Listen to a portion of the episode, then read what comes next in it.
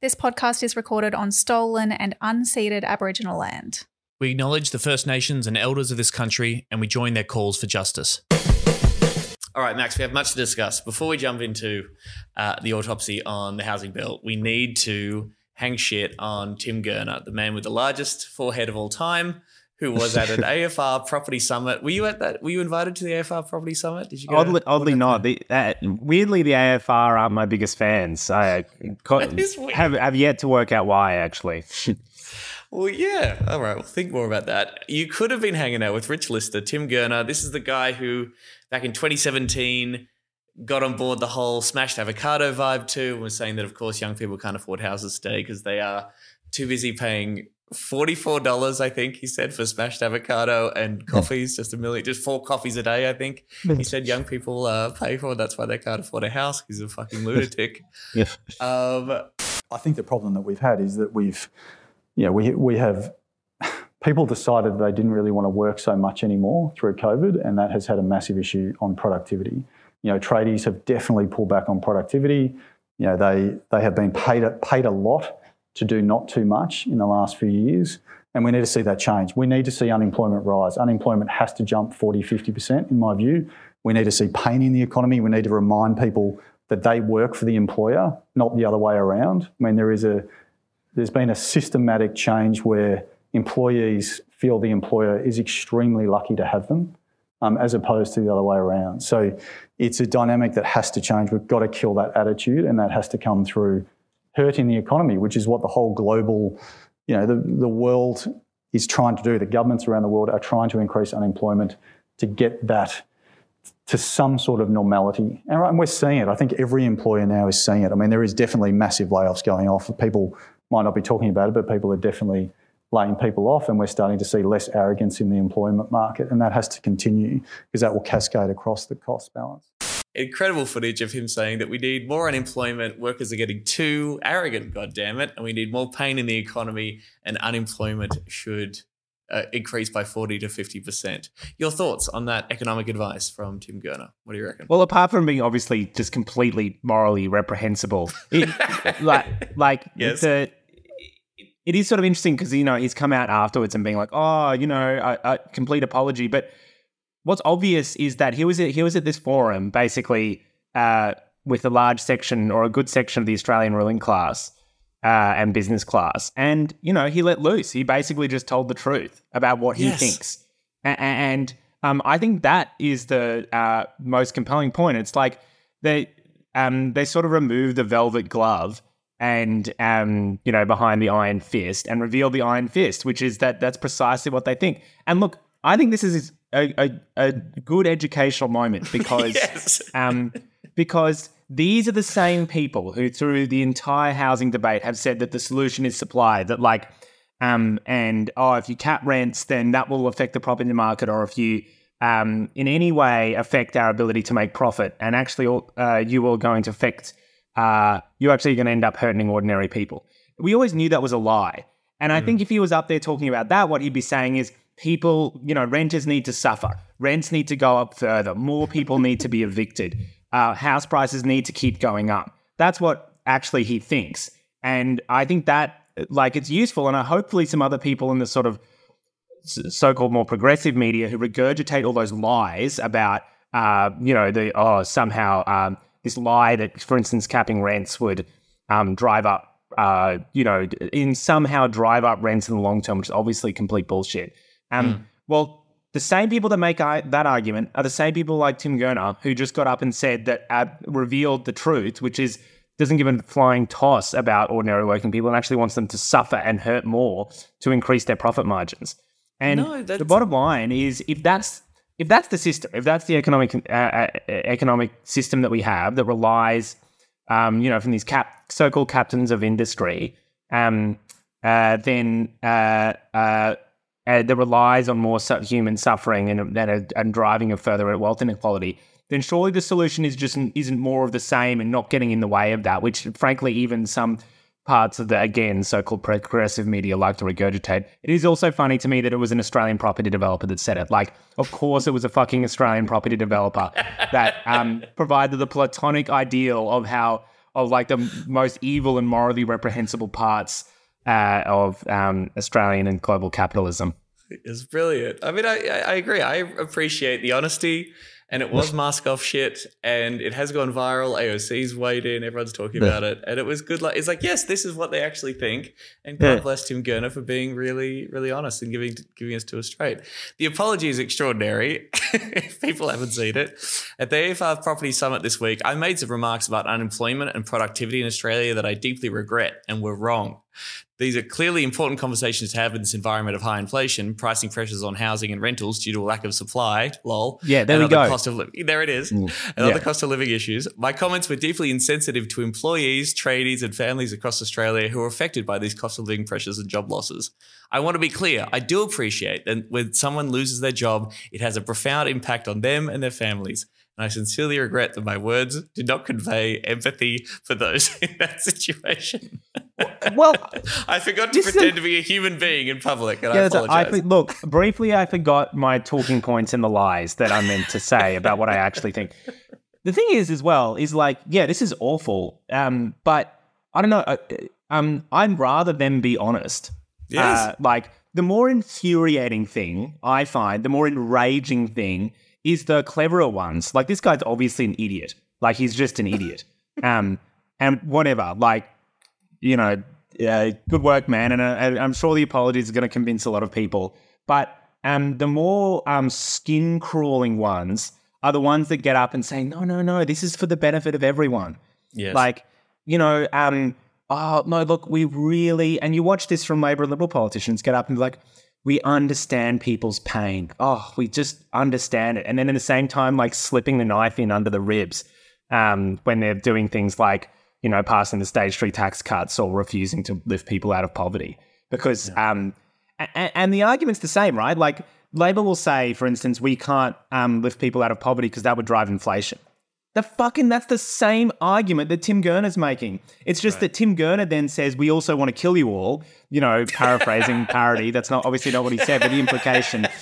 Um, but but people like Jim Chalmers and Anthony Albanese are at least are clever enough to not say the second bit out loud. Uh, and like the, the, which is the second bit, which is basically we have an economic system that we don't want to touch or shift because people, property developers in the banking industry, basically uh, wear their political representation in parliament.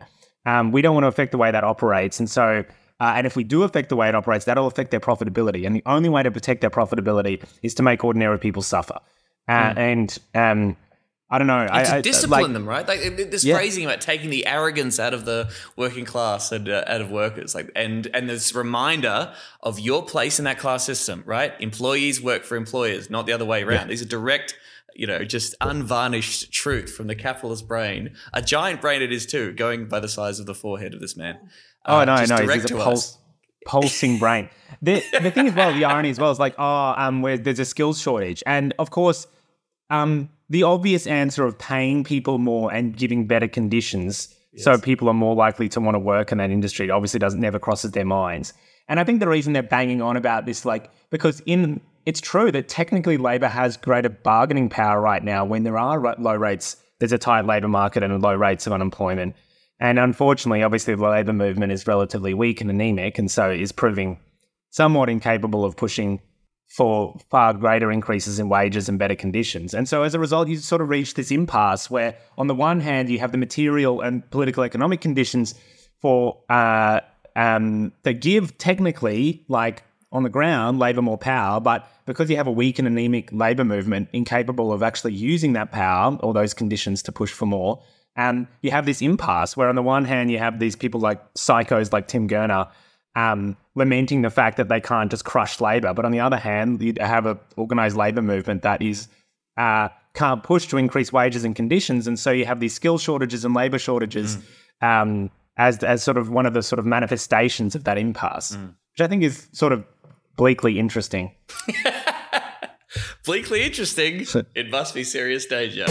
Talk about the Greens. That bunch that bunch of idiots. The terrifying moral to this story is that our parliament, the government, can be held to ransom by the whims of the Greens and their allies. We're stuck with the hosts of Chapo Shithouse podcast. Serious danger to Australia. Hello, everyone.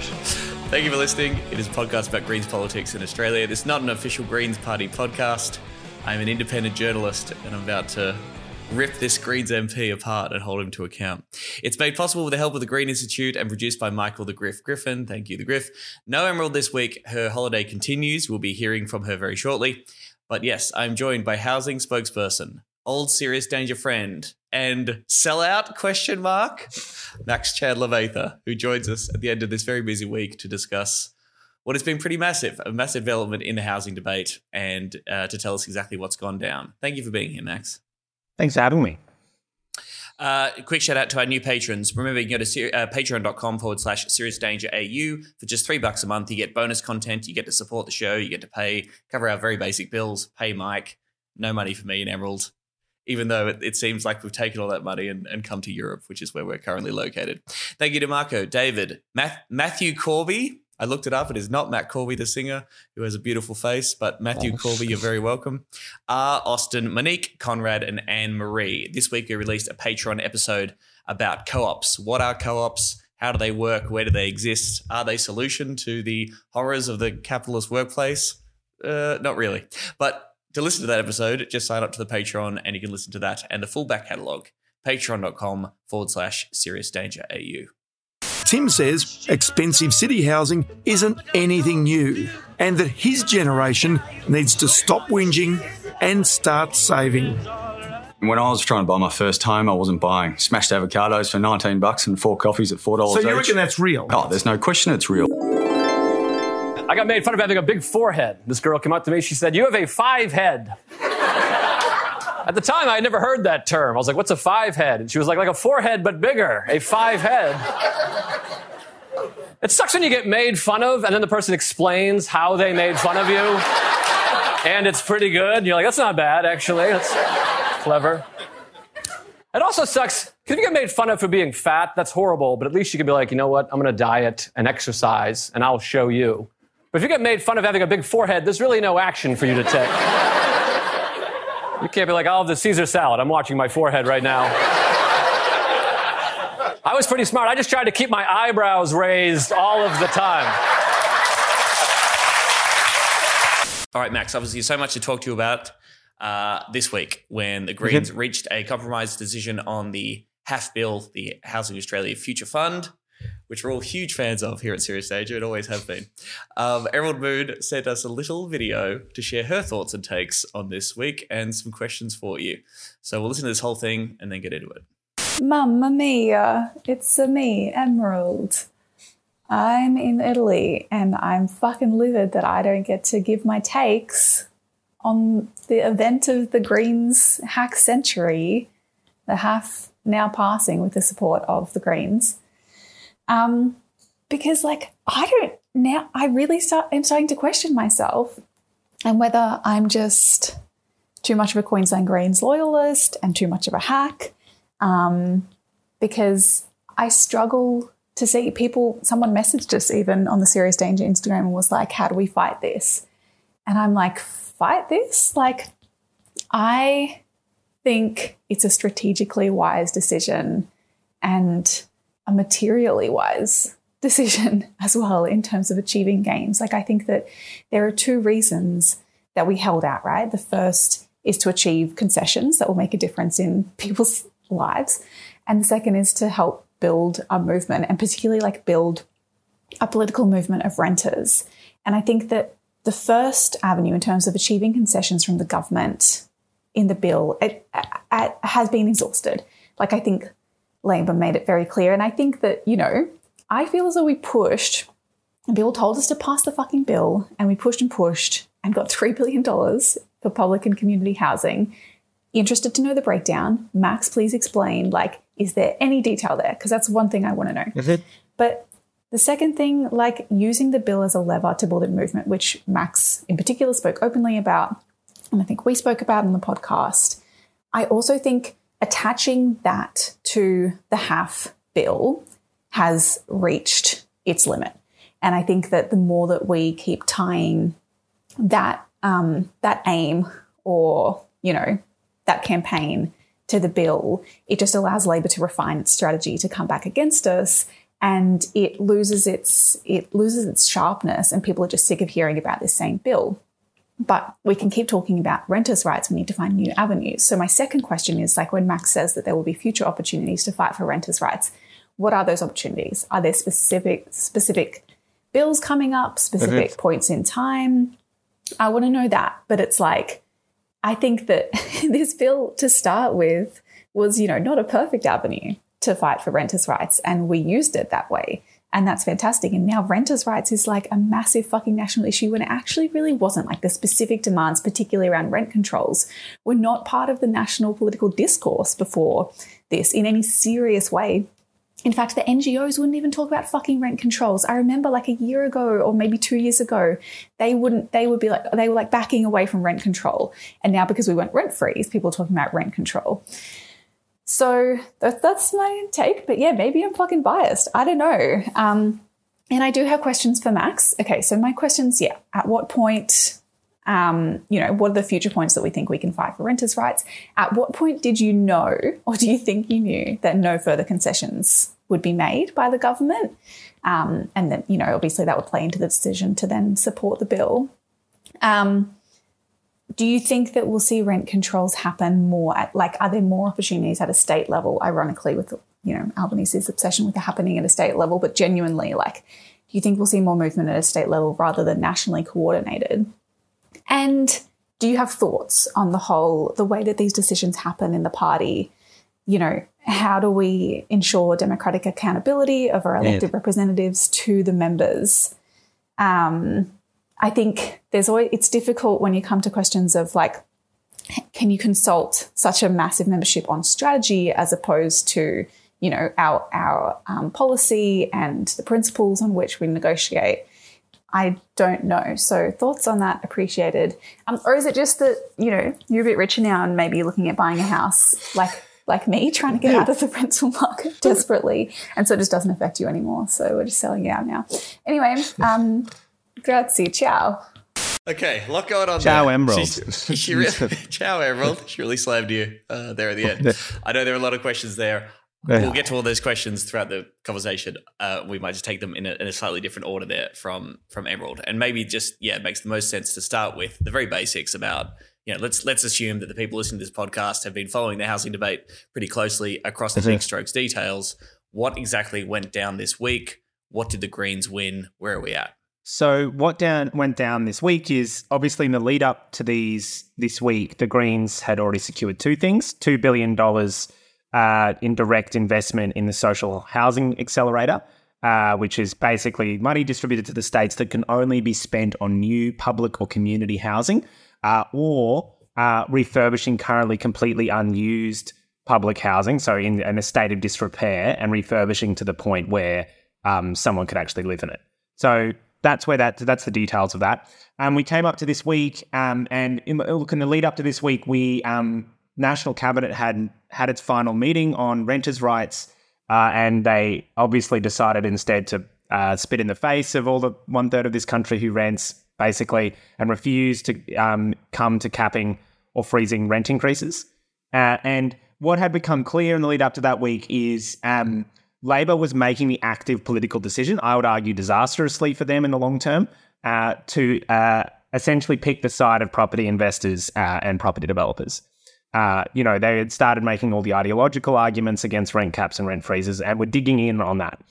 Um, and so the other thing that was happening up until this week is Labor was refusing to offer a sing- literally a single extra cent um, in negotiations and housing. They kept saying there was no extra money in the budget um, until the until the um, week prior. They said basically it was impossible um, to distribute any extra money. Um, and uh, so when um, in the lead up to that week, obviously we had started to be able to build a little bit of pressure uh, and um, what was also becoming clear is that on um, October 16th, when the bill was um, originally meant to come back, like ultimately um, there was sort of two options there. Either we actually got something out of Labor, or we got nothing, a- and and we decided to vote it down. Uh, and either way, the, the the fight over the Housing Australia Future Fund was going to come to an end one way or another.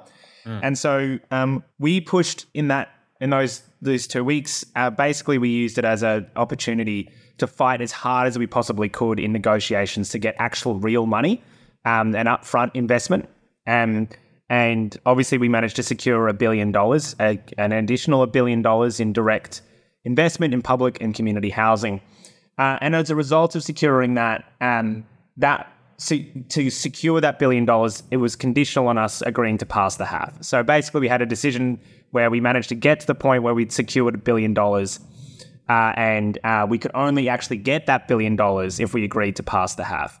Uh, And um, I, I think yeah, we'll talk about it for the, over the rest of this cast podcast, but um, I mean, I think it is worth reflecting, uh, and and I should be very clear. Obviously, we weren't able to to to get over the line on rent caps and rent freezes. I've said it again, um, like publicly all the time. This is just the start, and I think a lot of what Emerald, had, I really agree. Actually, like that was a really far more succinct than me. Actually, um, really good summary. I think of the politics uh, and and um, the policy aspects of that, and um, I thought that was really good. Um, again, perhaps I'm biased, but um, uh, and so we obviously we agreed to pass it. Now, I, I want to be clear about this. Like, this obviously does not solve the housing crisis, but uh, but um and but what I think it does do is two things. One, it locks in now uh, three billion dollars of direct investment in public and community housing. There will be tens of thousands of people who will get a roof over their heads as a result of the collective pressure of the Greens.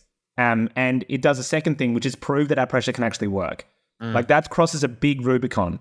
Um, because what Labor was attempting to do was crush people's hope that they could be shifted at all. And through um, the collective effort of a lot of people, not not uh, uh, um, not just the Greens in Parliament, but Greens on the ground across the country, we secured all of this money. And the other thing we secured in the HAF was guaranteeing the $500 million every year, which um, I want to be clear at the start of this process, there was not a single cent of guaranteed funding. Now there is $3 billion, six times what the HAF was going to spend at, mo- um, at, at most every year, and I've guaranteed $500 million every year. And I think everyone should be really proud of that. And look, I understand there's critics, but look, to be a bit brutally honest, um, there's one movement right now that's just won the, the most amount of money for public and community housing um, uh, in decades, uh, and it was the Greens. uh, and um, that, I think, provides a platform upon which to go and fight for the broader changes um, to the housing crisis because it gives people hope that their collective action can actually have an material impact. How does Labor justify not having that three billion dollars as part of the initial plan? Right? Like, how do how do you constantly bitch and moan publicly about the Greens delaying this bill and all this, the horrible things that the Greens are doing, and then also turn around and say, okay, here's another billion dollars that we've suddenly found to invest in this in order to secure your support, illustrating once again that there is that money there available to invest in this uh, in community housing and that Greens pressure works. I mean, I know it doesn't really matter because they're never going to admit anything differently, but how the fuck do they turn around and do that in negotiations and, and sleep at night? I know it's amazing, isn't it? And I, I think um, there's a few things. One, um, this is ultimately what this fight was about. There was two sides in this fight. There was one fight that wanted more investment in public and community housing and national freeze on rent increases and caps thereafter, and another side who didn't, who wanted less, like less for public housing, le- um, nothing for renters, and that and there was a, a clashing of horns over that. Like two movements fought each other. On the one hand, there's a movement, the Labor Party, who are largely now undergirded by their um, the material support they receive and their interconnection between the banking and property industry and fossil fuel industry, uh, who are would be materially threatened by a mass build of public housing and in, any regulation of rents. And the other side, a burgeoning and and um, emerging movement in the Greens, uh, again undergirded by an increasingly politically and self-consciously aware renter class. Uh, and um, we clashed horns. And you're right. Like, it, I, I think there should be some moral clarity here. Um, uh, if it weren't for the Greens pushing, there wouldn't have been a guaranteed 500 million. Like in some years, there could have been zero dollars spent on housing, and now this is extra three billion dollars. And the question I think that a lot of people in the Labor Party need to ask themselves is why did it take um, one of the biggest political fights we've had in years um, just to force the Labor Party to cough up uh, a few extra billion dollars for public and community housing? Like And for all of that, I hate to be a bit mean, but for all this like changing the Labor Party from the inside, if we just relied on Labor left, then we would have got nothing. So, uh, and I think this should be a real moment of moral clarity. Like the Labor Party is an institution is utterly incapable of changing itself. And the only way we are going to get any material shifts in people's lives, I hope this episode proves, um, it is is through a growing and strengthening uh, Greens movement, um, which is only just getting started. Um, but I, you know, which um, uh, I think is worth reflecting on. Do you think there's any chance that Labor like knew that the Greens would push for more and thus lowballed, and then so they always had this this three billion dollars in the in the kitty in the back pocket to wheel out and to try and win the Greens over? Is that how they? Good work? question. I. I, I, think uh, good question. I think um, uh, they didn't see this coming. Um, there was a really revealing moment in a press conference with the prime minister where he said, "Oh, um, he was getting irritated, and then he said, "Oh, we just expected this bill to sail through." And I thought, uh, and it was clear in the early stages of this fight that where we, I would argue, completely outmaneuvered them uh, at, at multiple points, uh, where they didn't expect that the Greens were willing to hold the line on this and push for more. Um, And I think in the early stages, the reason, you know, one of the reasons that Labor didn't want to budge is because they got shocked and then realised that um, here they were in a position of attempting to fight for less money for public and community housing like fighting like crazy to spend less money on public and community housing or do anything for renters. Um, and the mask was off in a way. It wasn't the Tim Gurner moment, but it was in way close to, right? Like it was pretty close. it's pretty crazy to think that this so-called party of the worker mobilized so many resources to fight to stop doing anything for renters and public and community housing. So no, I don't think they necessarily saw that coming. And I I think if that was their plan, then they would have made concessions much earlier. Um, but it is um, revealing that they kept trying to make these little small concessions, and we kept banking them and then fighting for more. Yeah. which is very rude. Very rude of us to keep winning and fighting for more. Um, I did notice that the prime minister, in a in the press release, I guess, announcing the fact that the HAF had secured this fort, said, "I thank the leader of the Greens for the constructive discussions." Um, no, no mention of you. no thanks to you, the housing spokesperson.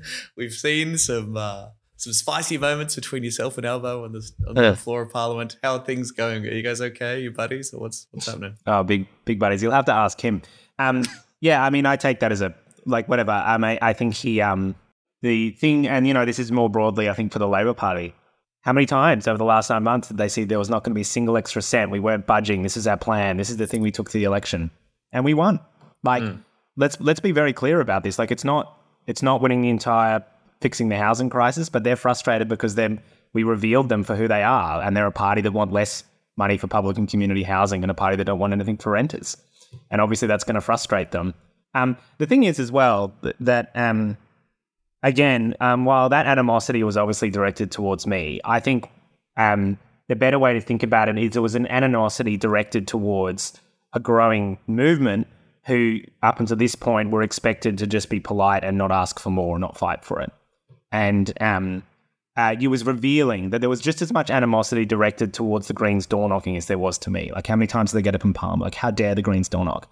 And I think what that revealed was um, I was just a I was just a friendly face of um, this frustration that here was these politics is meant to be for politicians and experts and the media. Politi- politics isn't meant to be for people on the ground fighting for more. And um, they obviously got very angry about that. So I, I think I was in the end that animosity, while directed at me, was largely directed more instructively uh, at um, uh, at this growing uppity movement that um, won't just accept the crumbs from the Labor Party. Yeah. All right, let's interrogate this decision a little bit more. I mean, as Emerald sort of alluded to, um, she's interested in the thoughts about the decision making that leads to this process. We've had, we've had Jonathan Sriranganathan publicly sort of saying, stating his position pretty clearly to yourself and Adam on social media, saying he thought this is a bit shitty. We could have pressed for more. We gave up our leverage. We came too early. There may be some people listening to this who are sort of thinking, this sucks. I feel like we've been let down. The fight was sort of given up too easily. Can you can you talk through that process a little bit more? How did you how do you know for sure that you couldn't have held out for more? What was that process like? How did the the party come to that decision, or the parliamentary party come to that decision? Well, the first thing to say is we'll never know for sure, right? Like that. That's the nature of um, these sort of uh, political fights, uh, and I'd be lying if I said we knew for sure because I'm not in the minds of the Labor Party.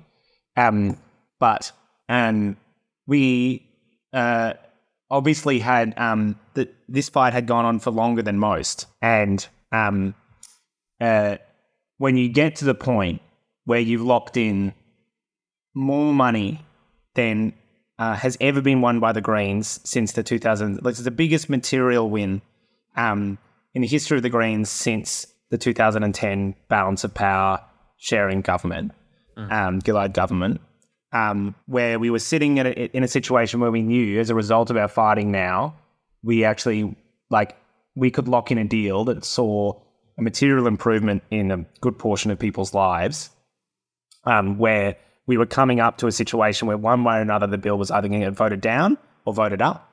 Uh, and uh, it was sort of reaching crunch point. And once we voted down, right, like then that's it as well. Like that's the leverage for that had gone as well. So that that was some of the decision making. And I think the other part I sort of mentioned before is it was becoming increasingly clear that Labor were militantly against doing anything for renters. Like that, they had just dr- clearly drawn the line. And um, I had sort of started to think, well, to to win that fight um, uh, is going to take a little longer because we need to force Labor to change that political calculation, and that's and that means building an even bigger movement than we have now. And I really agreed with Emerald that um, the other thing is that we have created a self-conscious renter class. Like we've created the first foundations for that, and now there is a national debate about a rent freeze. Um, now there's a national debate about rent caps. Uh, now, 74% of the country support caps on rent increases, including 58% of coalition voters. Uh, and we have an emboldened movement now Shit, who knows they can win. Yes, it- I, I, I That's missed it. that polling. That's fucking crazy. yeah. Um, it was um, in Essential, uh, and yeah, um, which is pretty amazing. And now we have an emboldened movement that knows it can win when it fights. And the, the only barrier to getting more um, now is uh, is continuing to build that is continuing to build that movement and getting even bigger and more powerful. Like I think if we're in this situation, right, the way to think about it is this: over the course of this our door knocking campaign, we knocked on just just below 20,000 doors over this campaign. We obviously we had the rallies in Sydney and Brisbane. Um, but I think probably to win a national freeze and cap on rent increases, then we need to be able to knock on hundreds of thousands of doors. And we need to be able to have tens of thousands of people in rallies across the city, across the country. Uh, and uh, and we need need it to be the case that every uh, like 10 or 20 Labor MPs are sitting there thinking, holy crap, there's 500 volunteers in my electorate right now smothering my electorate, um, demanding a freeze and cap on rent increases. And I think in that situation, then our negotiating position is even more, is it even stronger.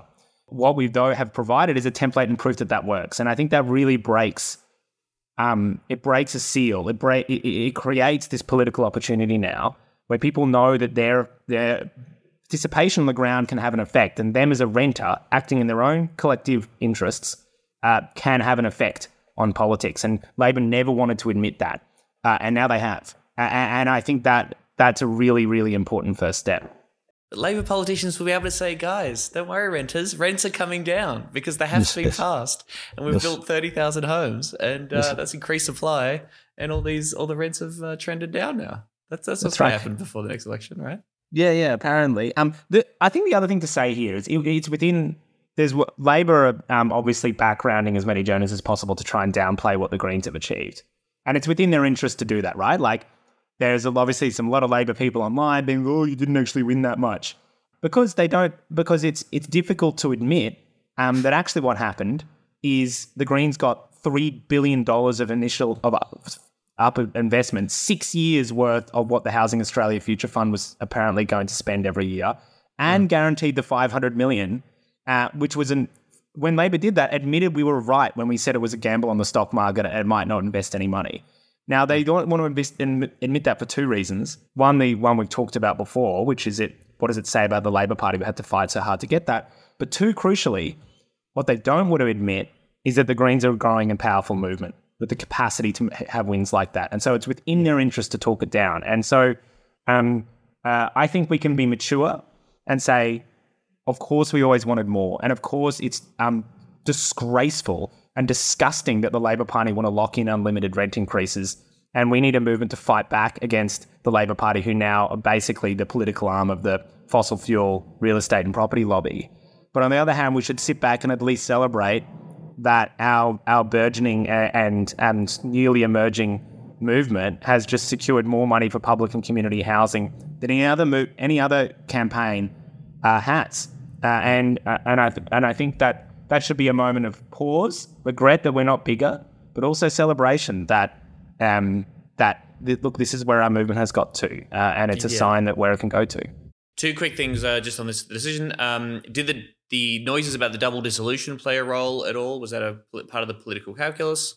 And what do you think of this idea, uh, you know, put forward by some that such a decision as to whether or not the party should progress should have been put to the membership? That those kind of strategy questions from the parliamentary party being put to Greens members. What do you make of those two fronts? So look on the double dissolution. I mean, um, certainly it's always been my view that bring it on. Like, um, uh, if they wanted to go to an election on where one side was saying more for more for renters, the one third of this country, more investment for public and community housing, and phasing out negative gearing and capital gains tax concessions in the middle of the worst rising housing crisis we've seen in generations. And on the other hand, it was the Labor Party saying we want to do less. Then fine. The reality is that was always an empty threat. Like Labor are not the idea that Labor would threaten their very precarious, by the way, majority. Like it's only a few seats, and um, they may well lose some seats in WA and go early and threaten their first term Labor government was always just nonsensical. Like it was never going to happen. Uh, it would be, I mean, obviously the Labor Party in the past have acted very self destructively. Um, and so they could have made that self destructive decision, um, but maybe even that way, of a stretch for them. On the second question, yeah, sure. I mean, there always needs to be, we always need to find new ways um, to enhance democratic participation. Um, I think it's never as simplistic as just balloting the members. Uh, uh, like, A, that it doesn't require, doesn't allow for a, a lot of those sort of more nuanced and strategic discussions. Um, I, I think it's true that trying to find ways to get all the people who are fighting for this collectively to have more of a collective say over those decisions, I think is always a good good pathway forward. Um, it, it is difficult because obviously what's clear is sometimes the, the things that occur in Parliament occur very quickly. Um, and uh, uh, it's sometimes hard to marry that sort of democratic participation with the speed with which decisions need to be made. We attempted to trial some of that stuff with this. So we had obviously the 15 online housing, housing halls. I think I ended up speaking to collectively like well over a thousand members and supporters. We ran a member survey and vote uh, and vote, and we did all that door knocking.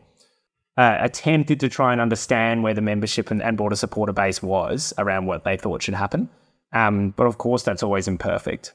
Um, and there is another town hall coming up, details of which we've mentioned before on the podcast. We'll remind you of those at the end of this podcast too. Um, finally, just on this on this front, before we move on to you know what's next, I mean, I found myself thinking this a little bit when I heard the news that the HAF uh, that the Greens had come to a position. So we've had this a few times now, right? We had this on the climate target that Labor's trying to get through. Um, Greens making the case, fighting more, eventually compromising and and and supporting the climate target. Same with safeguard mechanism, and now with housing. So I suppose I do have some level of sympathy for some people who might say that uh, the more times this keeps happening, does that affect our ability to negotiate? Like, how seriously do people take the idea that the Greens will vote down certain legislation? I mean, Sarah Hanson Young's been making noises around the um, Murray Darling Basin as well. I don't know if, if we repeatedly, you know, um, make the case and then eventually come to a level of compromise, does that wear away at how seriously people take our negotiating skills and the stuff we want to fight for? Yeah, it's a good question. I think it, we we I've always said this before. We always need to be prepared to vote down bills. And to be, my position was, if Labor didn't budge on on getting um, coughing up the extra billion, uh, then I think we should have voted down the HAF.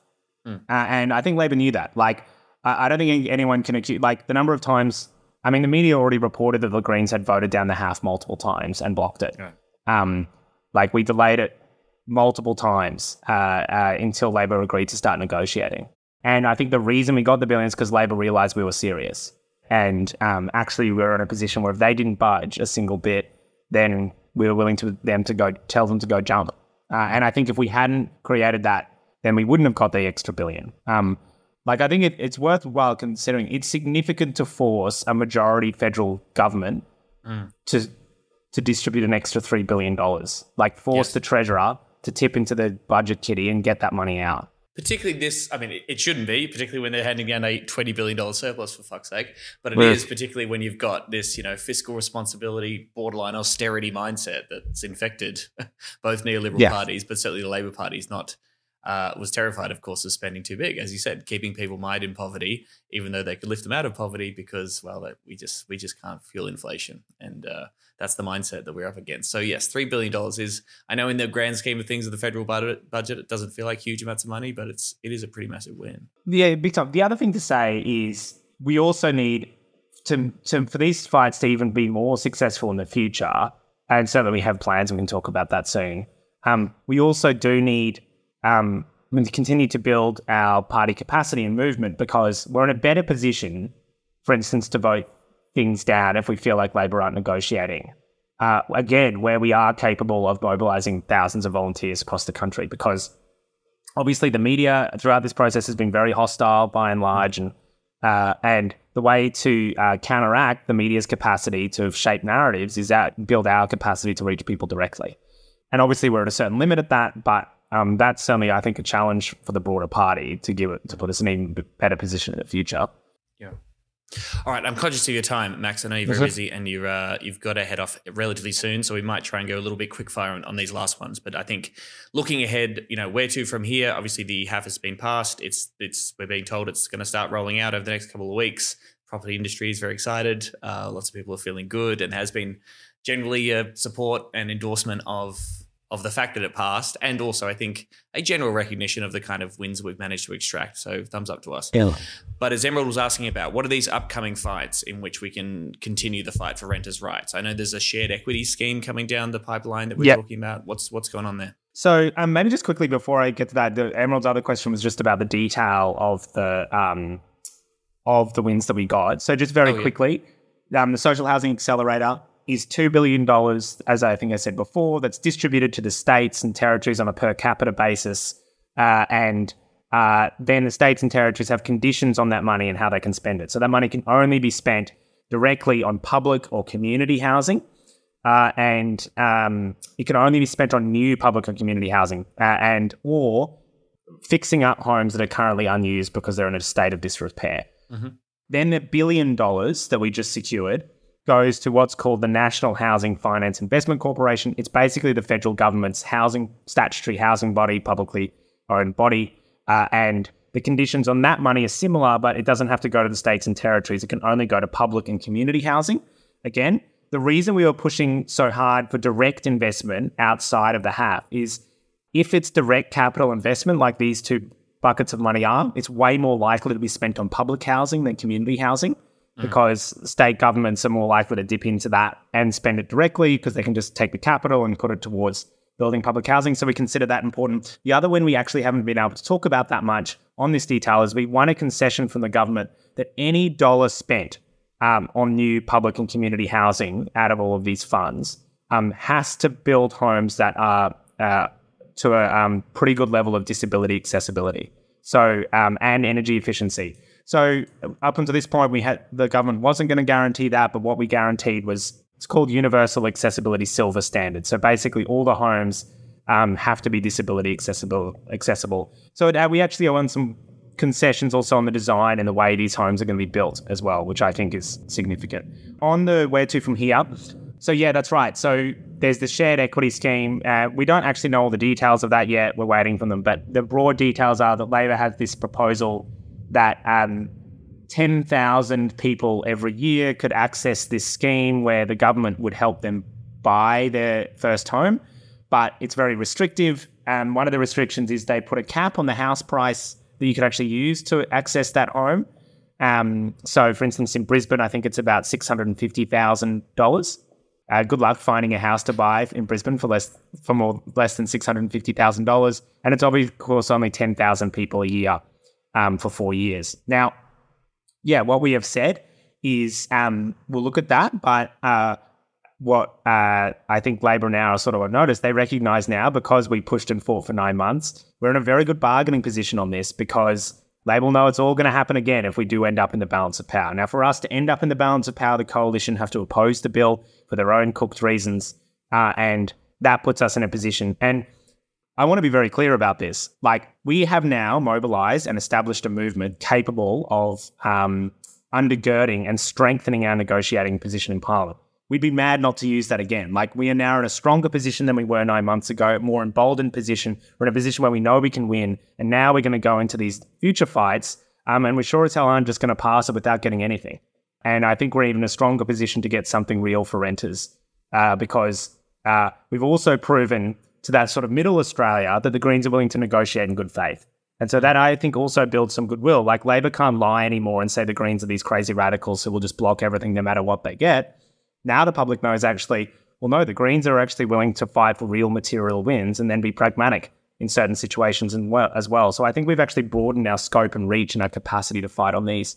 And certainly, if any other housing bill comes up, let me guarantee you this: Labor have got another thing coming if they think that we're just going to roll over for nothing. And I think hopefully uh, this last nine months has proven that. Yeah, I mean, again, another victory of, in a sort of rhetorical political debate section. The housing debate has always been about about ownership, right? Yes. And obviously that's important, and there are lots of things to fight for on that front too. But to constantly connect the idea, whenever we're talking about housing, we're talking about all forms of housing and people's relationship to housing. And as we say ad nauseum, a third of this country rents.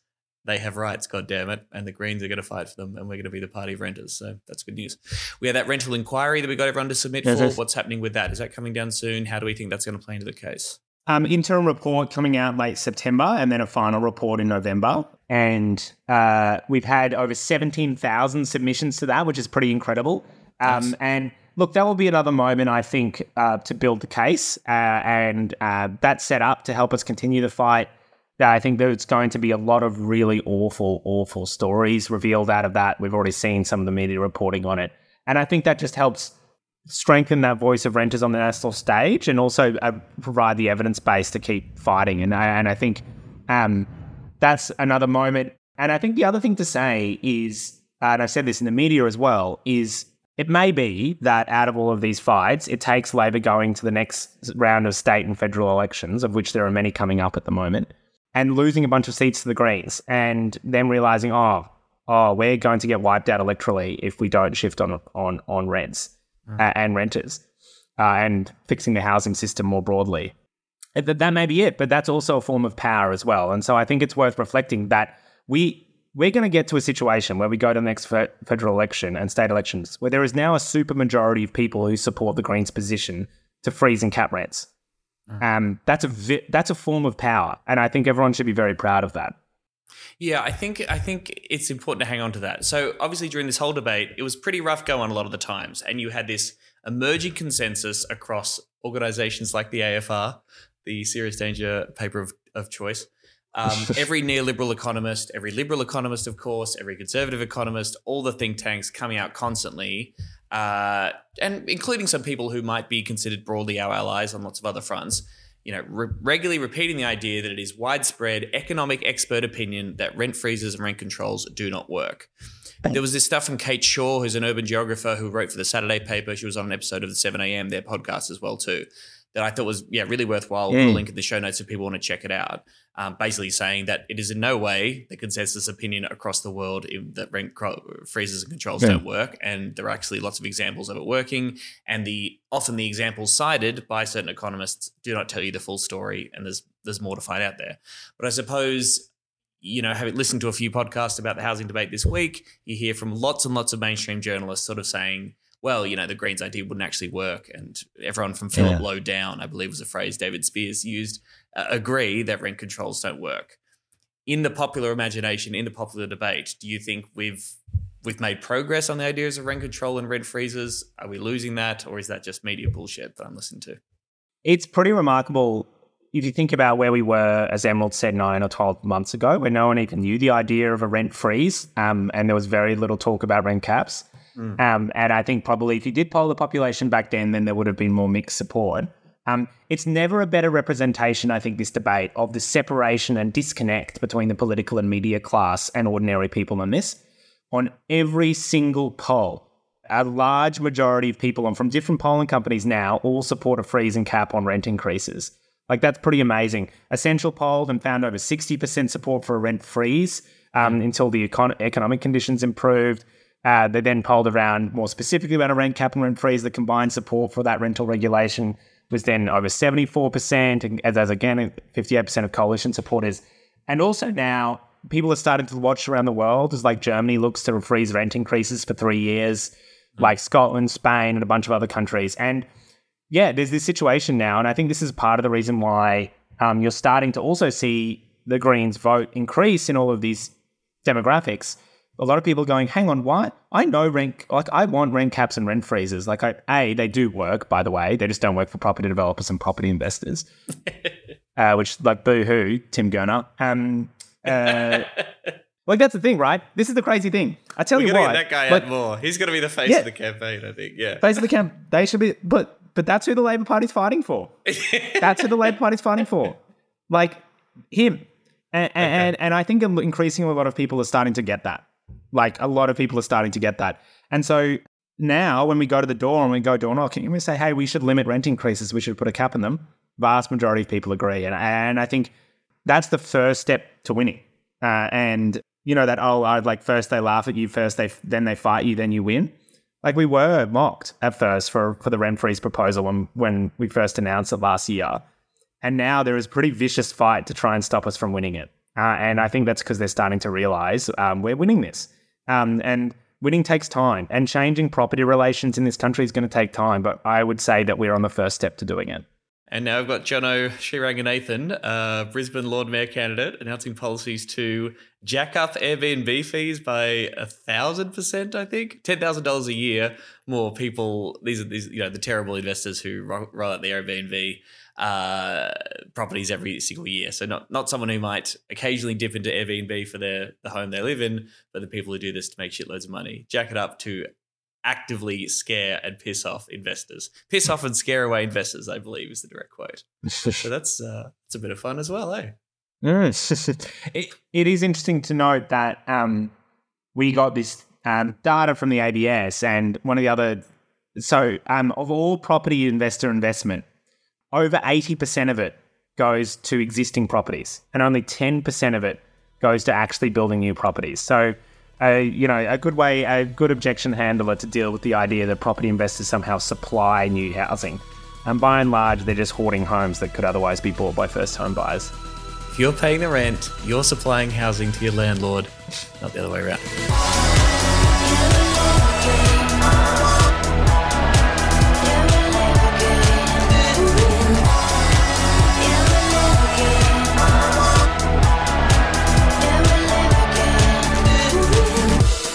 Max has to go.